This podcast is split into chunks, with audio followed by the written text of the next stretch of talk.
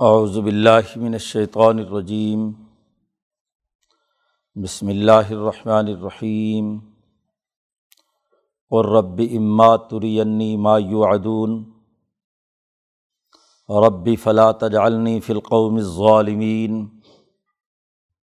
و انا علی ان نریک ما نعدہم لقادرون۔ ادفع باللتی ہی احسن السیئہ۔ نحن اعلم بما یصفون وقر ربی اعوذ بک من حمزات الشیاطین و اعوذ بک ربی ان یحضرون حتیٰ اذا جاء احدهم الموت قال رب ارجعون لعلی اعمل صالحا فیما ترکت کلّا انہا کلیمت ہو قا ومن ورائہم برزخن الى یوم یبعثون فائدہ نفخ فی الصور فلا انصاب بینہم یوم اذن ولا یتساءلون فمن ثقلت موازینہ فاولئک هم المفلحون. ومن خفت موازینہ فعلائک الدین خسر انفسم فی جہنم خالدون تلفح وجوہ النار وہم فیحہ کالحون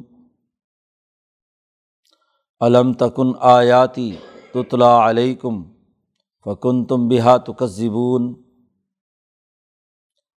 قالو ربنا غلبت علینہ شقوتنا و کنہ قومن ضالین ربنا اخرج منہا فعین عدنا فعنا ظالمون. قالقص اوفیحہ ولا تکلمون انَََََََََََََََََََََََََََََََََََََََََََََََََََََََََََََََََََََََ فریقمن عبادی یقولون ربنا آمنا فغفر لنا ورحمنا وانت خیر الراحمین فت تمہم سخرین حتیٰ انسوکم ذکری و کن تم منہم تضحکون انی جزئی تم الوم بما صبر انہم ہم الفاظون قال کم لبس تم فل عرد عدد سنین قالو لبسنا یومن اوباد یومن فص العادین۔ قال البستم اللہ کلیلن لون کم کن تم تعلمون۔ اف حسب تم انما خلق ناکم آبسن و ان کم علینہ لاترجعون فتح اللہ الملک الحق۔ لا الہ الا ہوا۔ رب العرش الکریم ومن يدعو مع اللہ الہن آخر لا برحان لہو بہ فانما حسابه عند ربه. انه لا يفلح الكافرون. وقر رب اغفر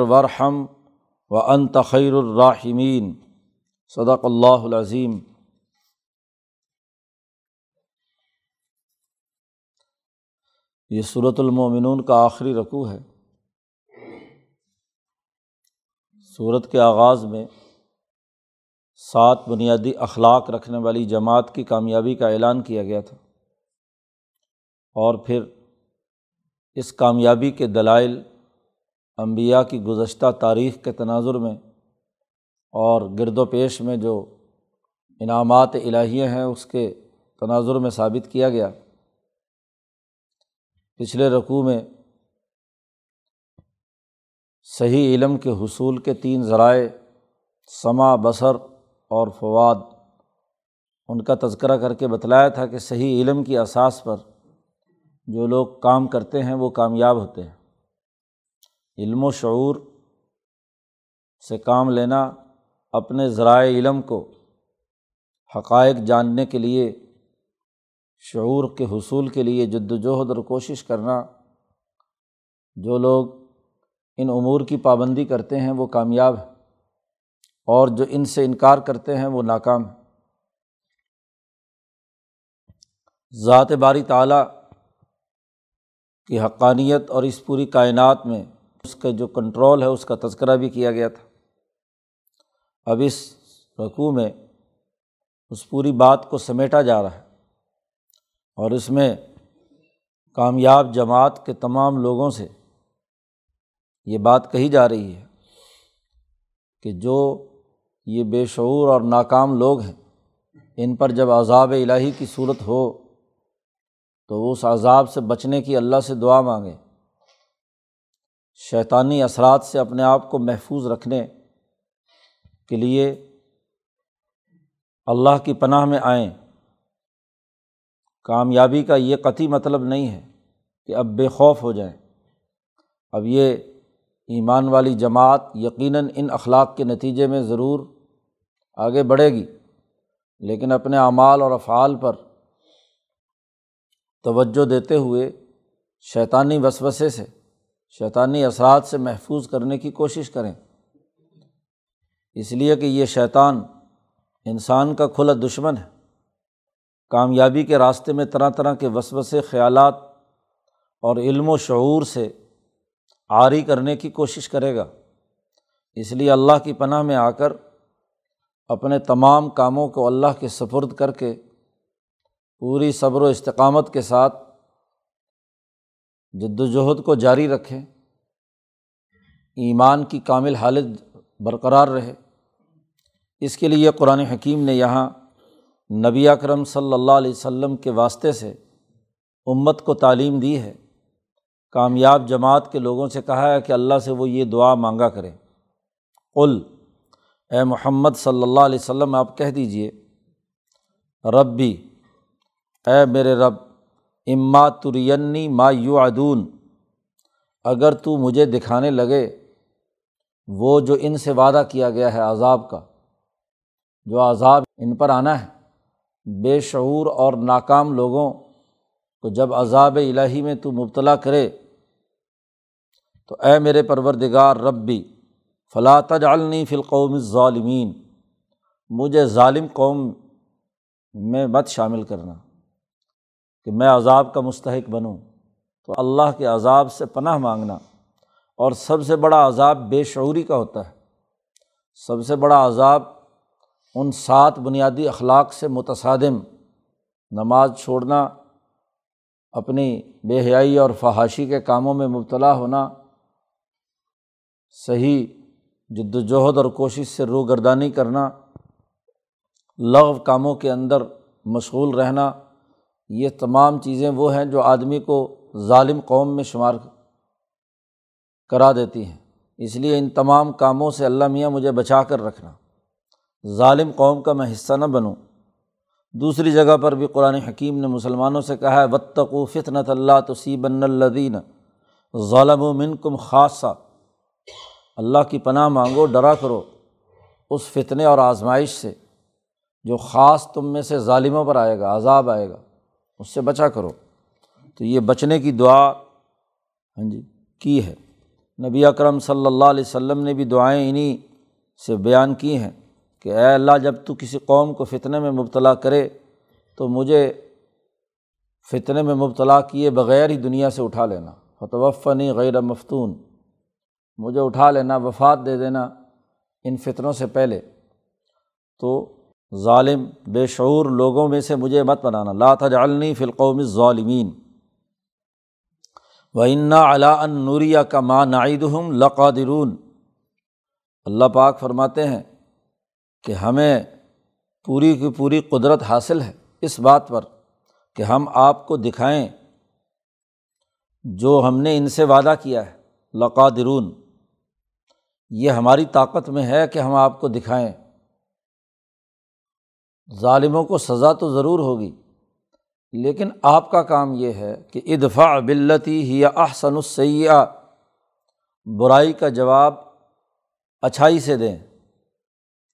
آپ ان کے لیے ان کے ظلم، تکبر اور بد اخلاقی کے باوجود آپ کا یہ مذاق اڑاتے ہیں، برا بھلا کہتے ہیں، تو آپ اس کا جواب اچھائی کے ساتھ دیں۔ ہیا احسن السیہ جو بہتر بات ہے، اس طریقے سے آپ ان کو اپنی دعوت دیتے رہیں۔ نظر انداز کریں ان کے جھگڑوں کو۔ یہ آپ پر کوئی الزامات لگائیں، برائی آپ سے چاہیں۔ تو آپ اچھائی کے ساتھ جواب دیں۔ نحن اعلم و بیما یسفون ہم خوب جانتے ہیں کہ جو یہ آپ کے بارے میں باتیں کرتے ہیں، آپ کے اوصاف بیان کرتے ہیں، مجنون، ساحر، شاعر، نہ جانے کیا کیا فتوے لگاتے ہیں، یہ تمام باتیں ہمیں اچھی طرح معلوم ہیں۔ آپ تو یہ دعا مانگیں، وقل ربی اعوذ کا من حمضات شیاطین اے میرے پروردگار، میں تیری پناہ میں آتا ہوں شیطان کی چھیڑ خانی سے۔ حمزہ شیطان کا نزغہ، وہ جو روح حیوانی کے اندر وسو سے ڈالتا ہے۔ شیطان کا کام روح ملاکوتی تک تو اس کی رسائی نہیں ہے، اور بدن بھی اپنے طریقۂ کار کے مطابق کام کرتا ہے۔ بدن کی تمام قوتوں کو کنٹرول کرنے والی جو روح حیوانی ہے اس کے ذریعے سے قواعد طبعیہ پر اثر انداز ہوتا ہے۔ وہ حمزہ ہوتا ہے۔ جی۔ اور وہ تمام لوگوں کے لیے ہوتا ہے۔ اس سے پناہ مانگنے کا نبی اکرم صلی اللہ علیہ وسلم کو حکم دیا ہے۔ پچھلی صورت میں گزر چکا ہے کہ آپ سے پہلے جتنے رسول اور نبی بھیجے ہیں اللہ اذا تمنا الق شیطان فی امنیت ہی شیطان نے تو اپنا کام کیا ہے خیالات اور تمناؤں اور آرزوؤں کے موقع پر۔ تو اس میں کہیں نہ کہیں اس نے نظغۂ شیطانی ڈالنے کی کوشش کی ہے۔ اللہ تعالیٰ جو محکم بات ہوتی ہے اس کو تو برقرار رکھتے ہیں اور باقی شیطانی اثرات کو ذائل فرما دیتے ہیں۔ فینصف اللہ مایلق شیطان تو یہ شیطانی وسوسے اور خیالات، یہ جو شیطان کی چھیڑ خانی ہے، اس سے اللہ کی پناہ میں آنا چاہیے۔ اللہ کی طرف متوجہ ہوں۔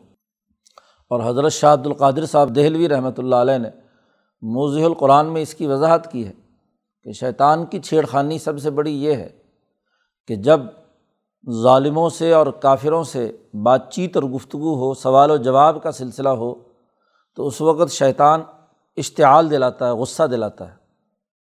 اور تو کچھ کر نہیں سکتا، اس لیے وہاں غصہ دلاتا ہے اور وہ غصے سے پھر انسان برائی کا جواب اچھائی سے دینے کے بجائے برائی کا جواب برائی سے دیتا ہے۔ تو یہ حمزہ شیطانی ہے۔ اس سے بچنے کی دعا مانگی گئی ہے۔ ظاہر انسان ہے۔ طبی طور پر وہ متاثر ہوتا ہے۔ جب حد سے زیادہ لوگ برائی چاہتے ہیں اور بری باتیں کرتے ہیں تو غصہ آ جاتا ہے اور غصہ یہ دلا کر ایسی بات نکلوا دیتا ہے زبان سے کہ جو بسا اوقات مناسب نہیں ہوتی۔ تو اے میرے پروردگار، میں تیری پناہ میں آتا ہوں شیطان کے حمزات سے، اس کی چھیڑ خانی سے۔ وہ آعوز و کا ربی این ضرون بلکہ اس سے آگے بڑھ کر۔ حمزہ تو یہ ہے کہ وہ باہر بیٹھ کر وسوسے ڈالتا ہے، خیالات ڈالتا ہے۔ چھیڑ خانی پیدا کرتا ہے، کیونکہ وہ جو دشمن بھی ہے، جو اس کے اوپر تو شیطان ہی مسلط ہے۔ اور وہی جو کچھ کہلوا رہا ہے، وہ شیطان ہی اس سے کہلوا رہا ہے، تو وہ غصہ دلا کر ہاں جی وہ بھی شیاطین العنس میں سے شیات النین الجن والے کام کرنا شروع کر دیتا ہے۔ اور اس بات سے بھی میں پناہ میں آتا ہوں کہ این یہ ضرونی کہ یہ میرے پاس حاضر ہی ہوں۔ میرا آمنا سامنا ہونا اور ان کا میرے پاس آنا، اس سے بھی پناہ مانگتا ہوں۔ کیونکہ جس کی فطرت مسق ہو چکی جو حقائق سے دور ہے، علم و شعور سے عاری ہے۔ وہ لوگ میری مجلس میں حاضر ہوں یا وہ شیطان وہ مجلس میں حاضر ہو کر وجود کے اوپر اثر انداز ہو جائے، وجود میں داخل ہونے کی کوشش کرے، تو محاذرات نہیں ہونی چاہیے۔ اس کا میرے جسم پر حاضر ہونا یہ نہیں ہونا چاہیے۔ اے اللہ، میں تیری پناہ میں آتا ہوں۔ تو یہ دعا سکھلائی کہ شیطان کے اثرات سے محفوظ رہیں اور ظالم قوم کا حصہ دار نہ بنے ان لوگوں کا معاملہ تو یہ ہے، جنات میں سے شیطان ہوں یا انسانوں میں سے، شیاطین الجن والانس تمام کے بارے میں کہا، حتیٰ اذا جا احدہم الموت، ان میں سے جب کسی ایک کو موت آتی ہے، تو اس موت کو دیکھتے ہی قالا اللہ کے سامنے اس وقت یہ گڑ گڑائیں گے اور کہیں گے ربر جعون اے پرور مجھے ذرا مولت دے دے، مجھے واپس جانے دے واپس بھیج دو۔ لعلی اعمل صالحن شاید کہ میں اچھا عمل کروں، فیما ترک تو جو میں پیچھے چھوڑ آیا۔ موت کا خوفناک منظر دیکھیں گے تو دنیا میں اپنی بدعمالیاں یاد آئیں گی۔ تو کہیں گے کہ ہمیں واپس بھیج دو تاکہ ہم جو چیزیں چھوڑ کر آئے ہیں تو وہ نہ کریں اور دوبارہ اچھے بن کر، نیک بن کر آئیں۔ اللہ پاک فرماتے کل اب جب موت کا وقت آ گیا ہے تو اب ہرگز ہرگز واپس نہیں جا سکتے۔ جو ہونا تھا وہ ہو چکا۔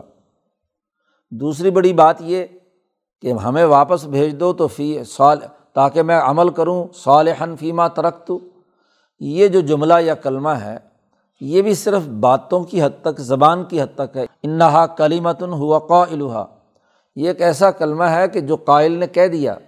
یعنی اگر ان کو واپس بالفرض لوٹا بھی دیا جائے تو دوبارہ بھی یہ کام نہیں کر سکیں گے۔ وہاں بھی کیا ہے؟ ہاں جی چونکہ ان کی فطرت خراب ہے، ان کے اندر جو خرابی پیدا ہو چکی ہے، بے علمی کی اور بے شعوری کی، ولو رد العاد المان ہو اگر ان کو واپس لوٹا بھی دیا جائے، تو دوبارہ وہی کام کریں گے جس سے ان کو روکا گیا ہے۔ ظلم سے باز نہیں آئیں گے۔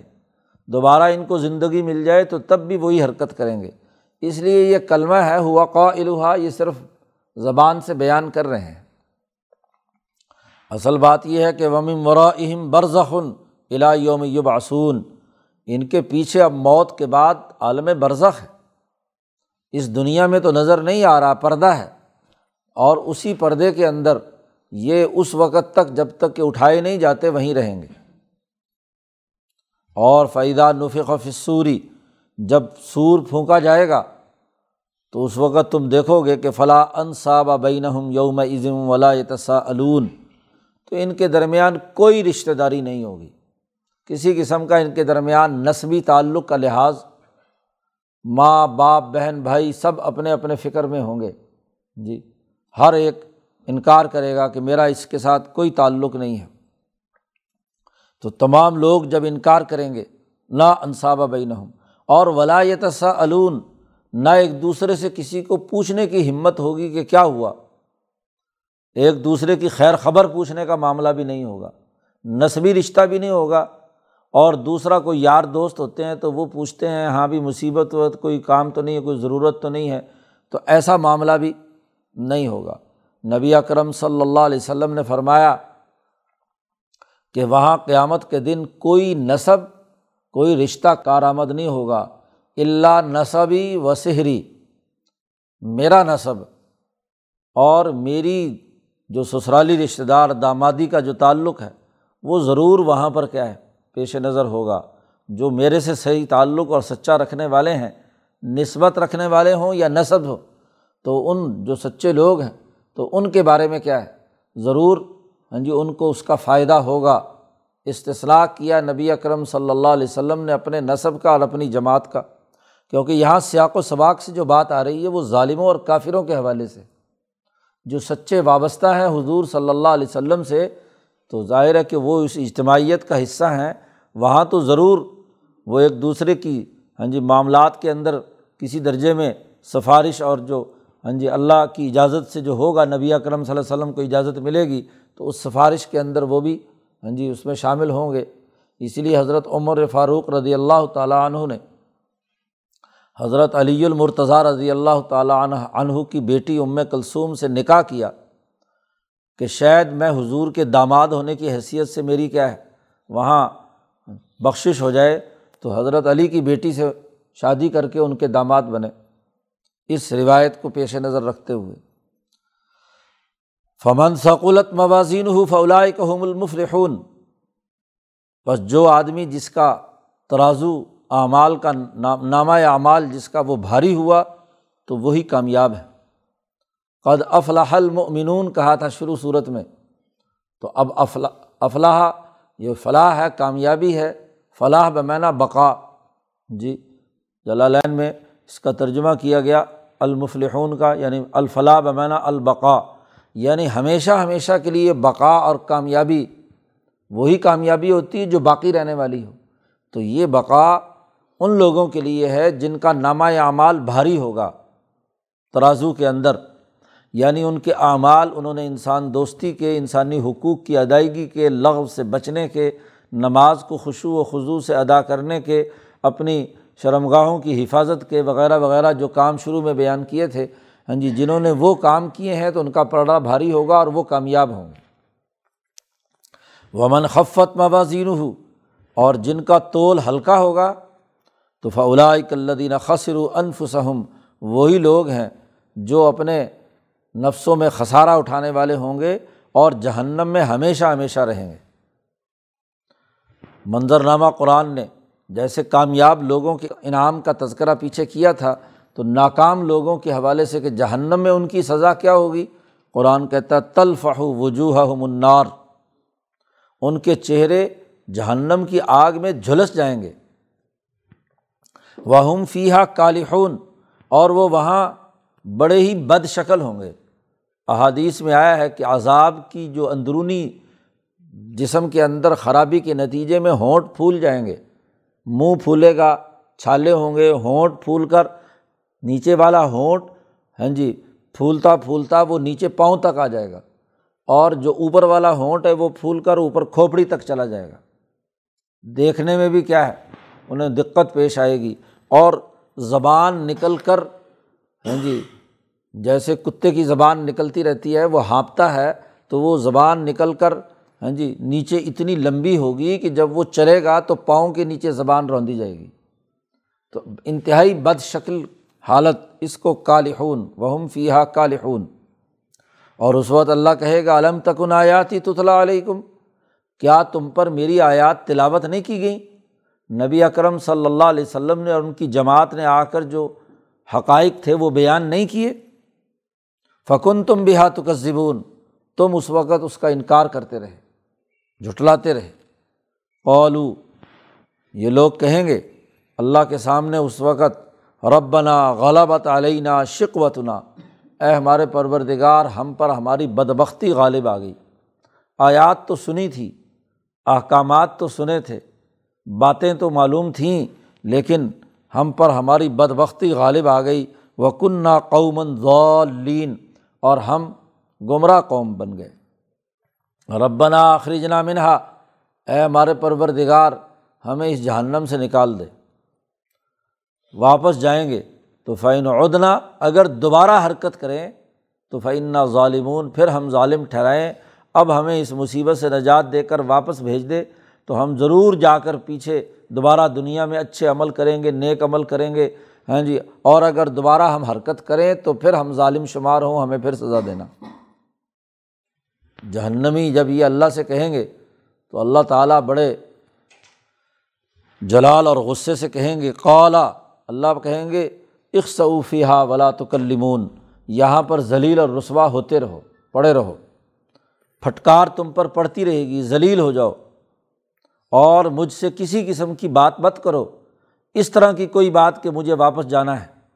ہم نے جو نظام بنایا ہے، اس نظام کے مطابق جس پروسیس میں آ چکے ہو، اس کو ریورس گیئر نہیں لگ سکتا۔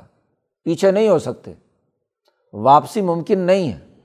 یہ پوری کائنات ایک سسٹم کے تحت ہے۔ اور ہم آیات میں بتلا چکے تھے کہ ولن تجد علی سنت اللہ تبدیلا۔ اللہ کی سنت اور طریقۂ کار میں کوئی تغیر و تبدل نہیں ہوگا۔ یہ کائنات ایک طریقۂ کار کے مطابق تمام انسان اس میں سے گزر رہے ہیں۔ تو جو ایک جگہ پر چلا گیا ہے، وہ واپس دوبارہ ادھر نہیں جا سکتا۔ اسے آگے ہی جانا ہے۔ اس لیے مجھ سے اس سلسلے میں کوئی بات مت کرو۔ انّو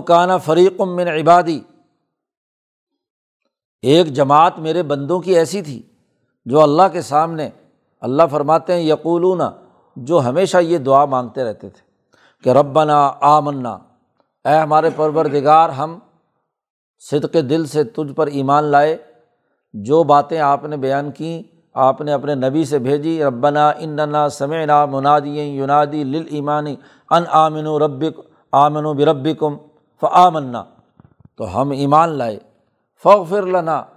ہمیں معاف کر دے، کوئی غفلت سے گناہ ہو جاتے ہیں، کوئی لغزش ہو جاتی ہے، کہیں نسیان آ جاتا ہے، کوئی خطا ہو جاتی ہے، تو ہماری خطا معاف کر دے۔ ورحمنا ہم پر رحم کر۔ وانتا خیر الرحمین، اور تو بہت اچھا رحم کرنے والا ہے۔ ایک جماعت صحابہ اکرام کی جامعت قرآن بیان کر رہا ہے کہ ان کی ہمیشہ یہ دعا رہی ہے۔ اللہ سے وہ یہ مانگتے رہیں۔ اور تم لوگ جہنمیوں سے اللہ کہیں گے فتخص تم ہم سخری تم ان کا مذاق اڑاتے تھے۔ جو اعلیٰ نظریے پر پختہ یقین اور شعور اور پوری کامیابی کے لیے جد وجہد اور کوشش کرنے والے لوگ تھے، تم ان کا مذاق اڑاتے تھے۔ سخرین ٹھٹھا کرتے تھے۔ حتیٰ ان سوکم ذکری، تم ان کا مذاق اڑانے میں اتنے مشغول رہے کہ انہوں نے تمہیں میرے ذکر بھلا دی، میرا یاد بھلا دی۔ تمہیں اس بات کا بھی احساس نہیں رہا کہ کوئی خدا ہے، وہ ہمیں دیکھ رہا ہے۔ اور یہ لوگ اس اللہ کی عبادت کرنے والے ہیں۔ تو ان کا قصور سوائے اس کے کہ یہ مجھے پوچھتے ہیں، تو تمہاری پوری توجہ ان کے مذاق اڑانے اور ان کی توہین کرنے اور ان کو تنگ کرنے اور تکلیف کرنے میں مبتلا رہی، تمہیں میرا بھی احساس نہیں رہا۔ اللہ پاک فرمائیں گے وہ کن تم من ہم تز حکون اور تم ان کا مذاق اڑاتے تھے، ان پر ہنستے تھے۔ انی جزئی تو ہم الوما بیما صبر میں ان کامیاب لوگوں کو، ایمان والی اس جماعت کو آج ان کے صبر و استقامت کی وجہ سے ان کو اچھا بدلا دے رہا ہوں۔ اللہ پاک فرمائیں گے، انہم ہم الفاظون اور بے شک یہی لوگ کامیاب ٹھہرائیں گے۔ اگر کامیاب اور ناکام، ظالم اور ہاں جی مظلوم، ایمان والے اور غیر ایمان والے سارے برابر ہو جائیں اور تمہیں واپس جانے دیا جائے اور یہ کامیاب ہو کر آ چکے ہیں، تو یہ تو بہت بڑا ظلم اور زیادتی ہے کہ جو پرچے میں امتحان میں کامیاب ہوا اس کو انعام ملنے کا وقت آیا اور جو فیل ہوا اسے پاس ہو کر اس کی سزا ملنی ہے تو سزا والا کہے کہ نہیں نہیں، ذرا ایک دفعہ پرچہ میرا دوبارہ لے لو۔ تو یہ تو کیا ہے؟ خرابی کی بات ہے۔ ہم نے تو یکساں موقع دیا تھا۔ کلن نمد ہا الائی و ہا الائی من عطائی ربک۔ تیرے رب کی عطا سے ہم نے ان کی بھی مدد کی تھی، ان کی بھی ایک کھلا میدان دیا تھا۔ دو جماعتیں تھیں۔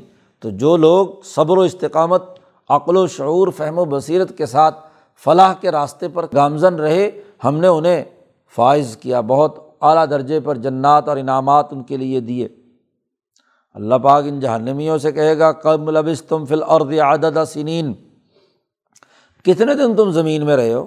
ذرا سالوں کی گنتی بتا کر بتلاؤ کہ کتنے سال تم دنیا میں رہے ہو۔ قالو کہیں گے لبسنا یومن اوباد یومن۔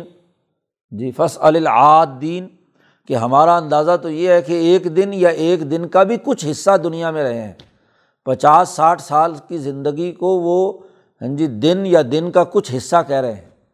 جب جہنم کا عذاب دیکھیں گے اور وہاں اذیت اور تکلیف دیکھیں گے تو پھر دنیا کی زندگی کو یوں سمجھیں گے کہ بس یہ تو تھوڑا سا ہی ٹائم ہمیں ملا ہے۔ اس لیے ہمیں تھوڑا سا واپس جانے کا موقع مل جائے تو شاید ہم ٹھیک ہو جائیں۔ فص العادین گنتی کرنے والوں سے آپ پوچھ لیجیے جی یعنی یہ جو منکر، نکیر فرشتے لکھ رہے تھے، تو یہ ان سے پوچھ لیجیے کہ کتنا ٹائم ہمارا گزرا ہے۔ تو ہمیں تو یہ یاد پڑتا ہے کہ شاید ایک دن یا ڈیڑھ دن گزرا ہو۔ کیونکہ دنیا کا ایک ہزار سال اللہ میاں کا ایک دن ہے۔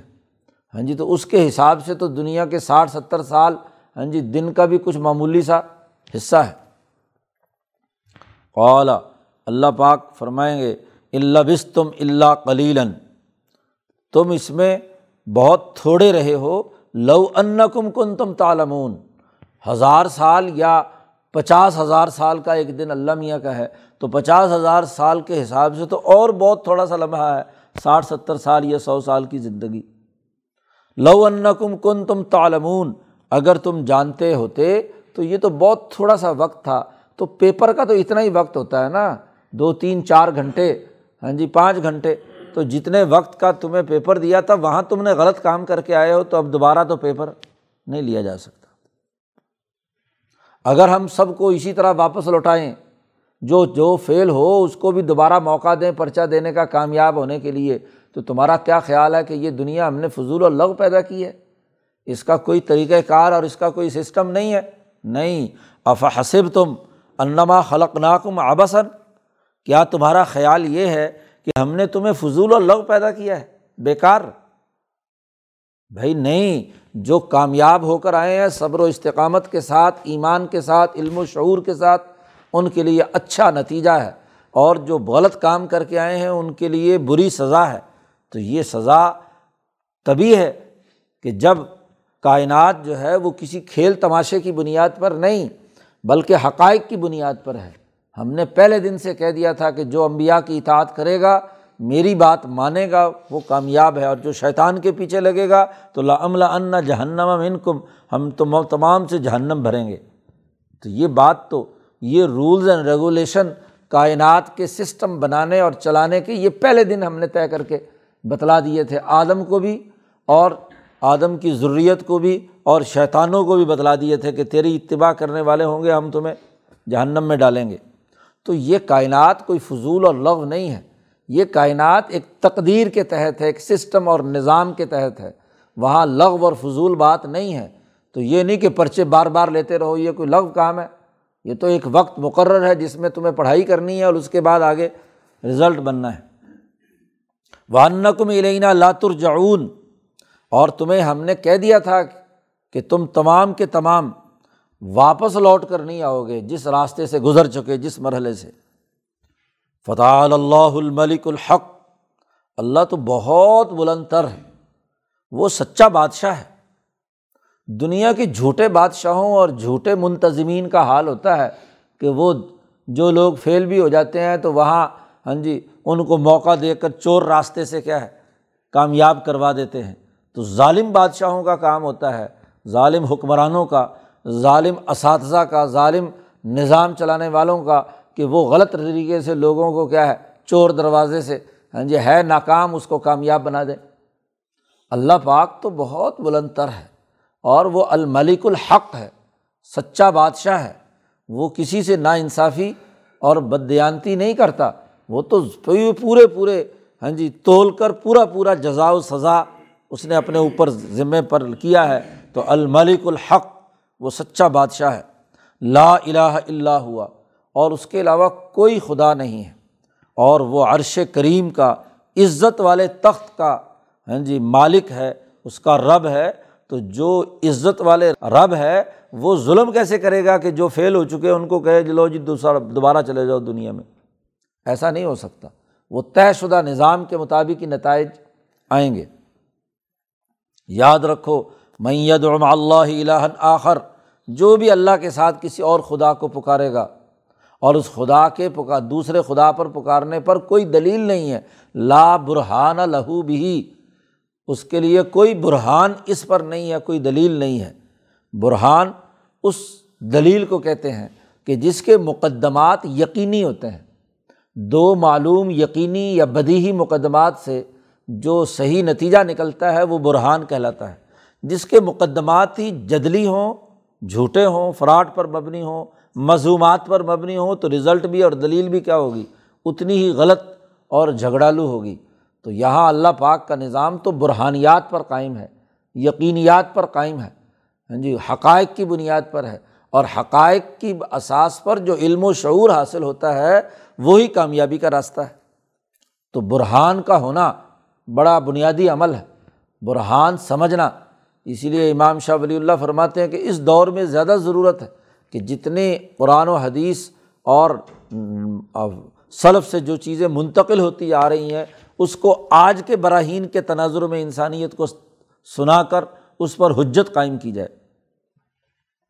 فنما حساب ہو عند ربی بے شک اس کا حساب اس کے رب کے پاس ہے۔ ان اور یہ بات طے شدہ ہے کہ کافروں کو کوئی کامیابی نہیں۔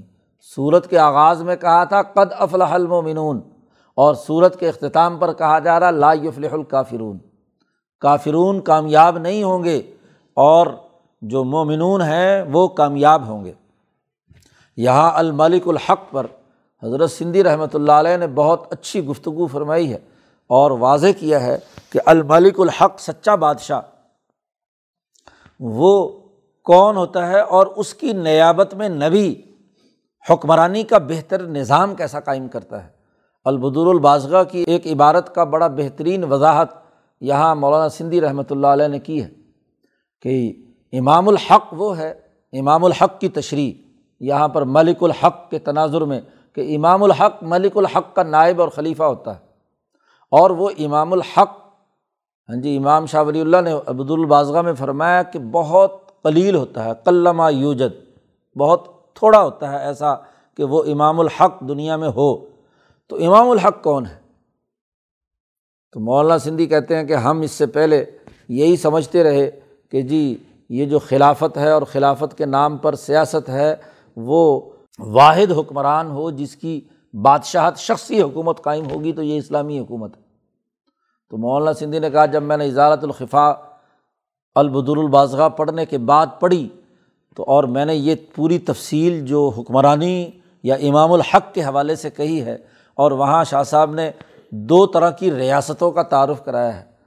ایک وہ ریاست جسے ریاست تامہ کہا گیا المدینت التامہ، اور دوسرا لفظ شاہ صاحب نے استعمال کیا ہے المدینت الناقصہ۔ تو مدینہ تامہ کون سا ہے؟ جس میں امام تام ہوتا ہے۔ اور امامت جو اس کے بعد جو مدینہ ناقصہ ہے، اس میں امام ناقص ہوتا ہے۔ تو امام ناقص اور امام تام کی بحث حضرت شاہ صاحب نے وہاں کی۔ تو شاہ صاحب نے کی اس پوری عبارت کو نقل کر کے مولانا سندھی نے اس کی وضاحت کی کہ امام تام براہ راست نبی ہے اور یا زیادہ سے زیادہ حضرت عثمان تک خلفۂ راشدین تھے۔ وہ مدینہ تامہ تھا جو اللہ کی نیابت میں جنہوں نے خلافت اعلیٰ منہاجن نبوہ دنیا میں قائم کی، کیونکہ انہوں نے کیسر و کسرا کو شکست دے کر دنیا میں مکمل ایسی حکمرانی قائم کی کہ جو امام الحق اور المالک الحق کی نیابت کے اندر انہوں نے قائم کی تھی۔ اور یہ صرف حضرت عثمان کی شہادت تک کا زمانہ ہے، یا زیادہ سے زیادہ الراشدین میں حضرت علی رضی اللہ تعالیٰ عنہ کی جد وجہد اور کوشش ہے، بس۔ یہ خلافت خاصہ یا خلافت اعلیٰ منہاجن نبوہ یہ اس چالیس سالہ دور کے اندر بند ہے۔ یہ امامت مدینہ تامہ بھی تھا، اس لیے شاہ صاحب کہتے ہیں کہ حضرت عثمان کی شہادت تک جماعت متفق تھی۔ پوری ریاست میں تمام جماعتیں ہاں جی وہ ایک پیج پر تھیں۔ تو وہ مدینہ تامہ تھا اور اس کا جو امام تھا، وہ امام تام تھا۔ امامت تامہ حضرت عثمان کی شہادت پر ختم ہو گئی۔ اس کے بعد اب وہاں شاہ صاحب نے کہا امامت ناقصہ کے بارے میں کہ وہاں جو المدینہ الناقصہ ہیں، ان کے اندر کوئی ضروری نہیں کہ ایک آدمی ہی تمام امور سر انجام دے۔ وہاں کام سپرد کیے گئے۔ ایک آدمی ایک کام کر رہا ہے، دوسرا آدمی دوسرا کام کر رہا ہے، تیسرا آدمی تیسرا کام کر رہا ہے۔ اسی نقطۂ نظر سے مولانا سندھی نے کہا کہ اجتماعیت کے نقطۂ نظر سے اسی بات کا جائزہ لیں تو حضرت عثمان کے بعد کاموں کی تقسیم پیدا ہو گئی۔ پارٹی کا نظریہ اور اس کی اجتماعیت اور جد وجہد اس کے لیے ایک کام امام علی ابن ابی طالب۔ اور جو انتظامی نظم و نسق اور سیاست کے جو امور ہیں ہاں جی وہ بنو امیہ کے پاس چلے گئے اور انہوں نے اس کی امامت کو سنبھالا۔ اب امامت تامہ کا زمانہ حضرت عثمان کی شہادت پر ختم ہو کر آگے تقسیم کار کے اصول پر ہاں جی معاملہ چلا۔ اس لیے خلفۂ باطنی اور خلفۂ ظاہری اور پھر ان کے اندر بھی مختلف علاقوں میں مختلف بنو میاں یہاں رہے۔ تو بنو میاں اس کے بعد پوری دنیا میں ہاں جی بنو میاں ادھر اندلس چلے گئے، تو بنو عباس ادھر آ گئے۔ تو یہ مدینہ ناقصہ کی تمام شکلیں ہیں۔ اور اس کے تناظر میں اب وہاں شاہ صاحب نے کہا ہے کہ مدینہ ناقصہ کے اندر حکمرانی جو ہے، وہ اجتماع اقلائل قومی و مبرزیم قوم کے عقلمند اور منتخب لوگوں کے اجتماع سے ہوگی۔ جماعتی اجتماعیت سے ہوگی، مشاورت سے ہوگی۔ تو مولانا سندھی کہتے ہیں، جب میں نے اس بات پر غور کیا اور دوبارہ سیاسی تاریخ کا مطالعہ کیا، تو ہمیں بنو میاں بنو عباس اور بنو عثمان کا دور اور پھر جو مختلف خطوں میں اس زمانے میں مسلمانوں کی ریاستیں اور حکومتیں رہیں، وہ بالکل درست تناظر میں کہ مدینہ ناقصہ کا زمانہ ہے۔ خلافت کا یہ مطلب نہیں کہ ایک فرد واحد امام تام ہو کر پوری دنیا کے اندر حکمرانی کرے۔ تو ہندوستان کی مغلیہ حکومت اپنے الگ نظم و نقش چلا رہی ہے، اندلس کی اپنی حکومت چلا رہی ہے، ایسے چھوٹی چھوٹی حکومتیں تھیں۔ تو یہ اپنے اپنے علاقے کے مطابق نظام چلانے والے تھے۔ یہ ان کا اجتماع تھا۔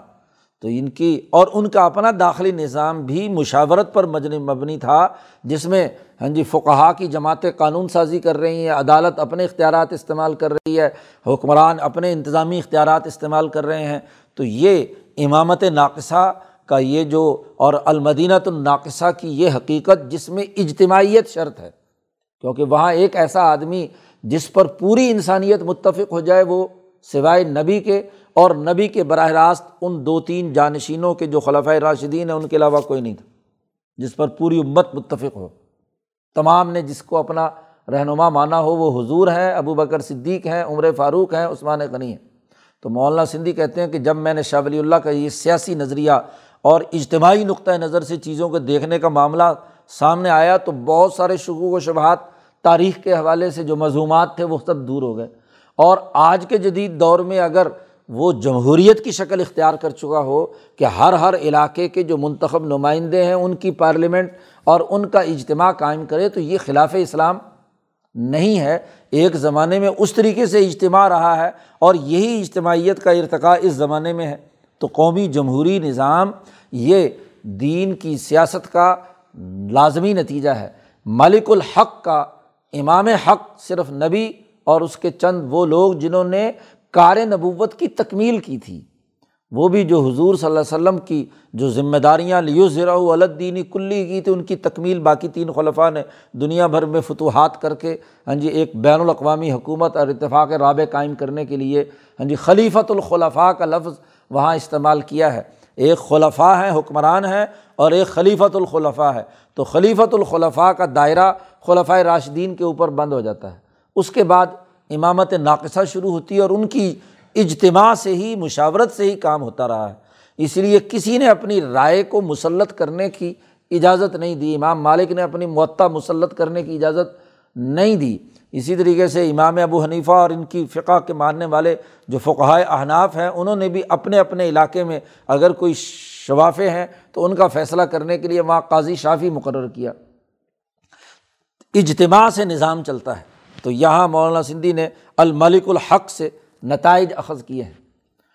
امام تام اور امام مدینہ تامہ اور ناقصہ کی الگ الگ فرق بیان کیا ہے۔ تو اب ایسی جماعت وہ نتیجہ پیدا کرتی ہے تو اب یہ جو جماعت نبی کرم صلی اللہ علیہ وسلم کی تربیت یافتہ ہے، اس کی فلاح اور بقا اور اس کی کامیابی کا اعلان کیا گیا ہے۔ اور لا یفلح الکافرون، جو ان کے منکر اور کافر لوگ ہیں، ان سے، ان کی ناکام ہونے کا تذکرہ آخر میں کر دیا۔ اور نبی اکرم صلی اللہ علیہ وسلم کے ذریعے سے پوری امت کو یہ دعا سکھلائی گئی۔ قل رب فر ورحم و ان تخیر الراحمین۔ اے میرے پروردگار، ہمیں معاف کر دے۔ معاف کر دے تو۔ اور رحم کر و ان تخیر الراحمین اور تو بہت اچھا رحم کرنے والا ہے۔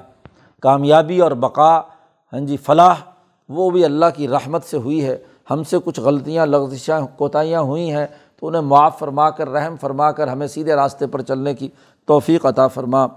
اللہ تعالیٰ قرآن حکیم کو سمجھنے اور اس پر عمل کرنے کی توفیق عطا فرمائے۔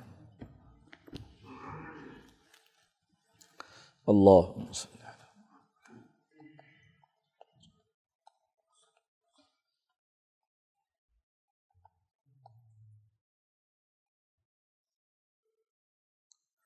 اجمعین میرا